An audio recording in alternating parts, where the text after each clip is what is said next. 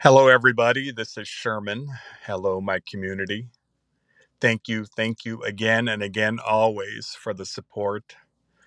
So, today I'm in the Subaru studios again in a parking lot of a different supermarket. Uh, I'm near the Safeway that is probably the second, third, or fourth most diverse supermarket in the city.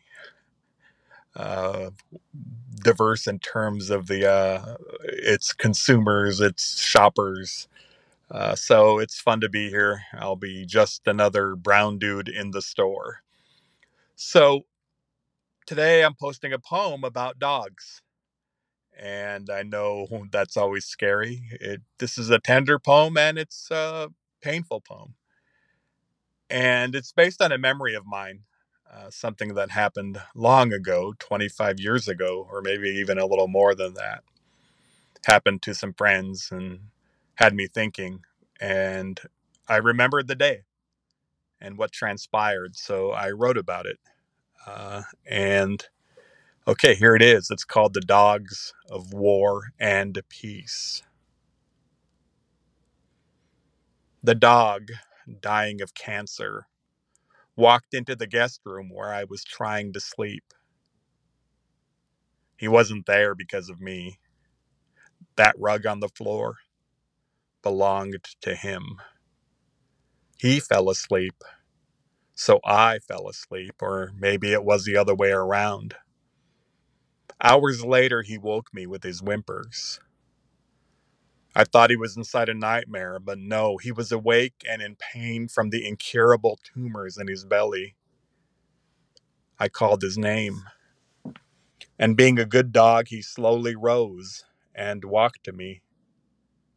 I scratched behind his ears. I petted his head. I told him I was sad that he was hurting, but he seemed to be offended by my pity. He walked away, laid back down on his rug, and passed gas. And yes, I know that's funny, almost slapstick, but his body was betraying him. The flatulence was foul. I'd been in the presence of people dying of cancer. I knew that smell. The dog bent his head and body back at his ass, took in the odor, and growled, growled at death, that terrible guest who was always looking to demand and impose. The dog angrily fled the room, and I went back to sleep. The next day, my friends took their dog for one last walk that surprisingly became a run. The dog, near his terminus, somehow found the strength that loudly chase every bird for an hour or two.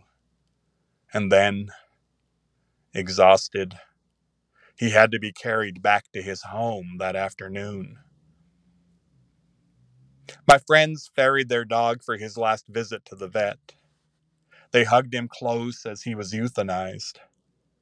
My friends wept, then came home, went into their bedroom, and wept more behind their door. I wanted to stay, but my family and friends were waiting for me back in my home city. I didn't want to interrupt my friend's grief, so I hand wrote a condolence note, illustrated it with a winged cartoon dog, and carefully left it on their kitchen table. It seemed childish to memorialize that beautiful dog with amateur art. And it still seems childish all these years later. But it was the only thing I could think to do. Maybe grief turns all of us into amateurs. As my friends continued to weep, I packed my bag and took a yellow cab to the airport. I was late for my flight and was sure I'd miss it, but I made it on board moments before they closed the door. As the plane ascended, I thought about how many times that I visited all of my friends for hours or days and then left their homes. That's how life is supposed to work. Friendship celebrates arrivals and mourns departures. That's when we learn how greatly or inadequately that we love outside of ourselves. As the plane rose higher, I thought of the friends that I'd lost to time and temper, As I've aged, I've lost many friends to death. I've lost friends because of their selfishness, and I've lost other friends because of my arrogance. And oh, as a child, I lost so many adored dogs to the violence of my poverty town. My dogs were poisoned. My dogs were torn apart by feral dogs. My dogs were shot by frustrated hunters who didn't get their deer. Some of my dogs just disappeared.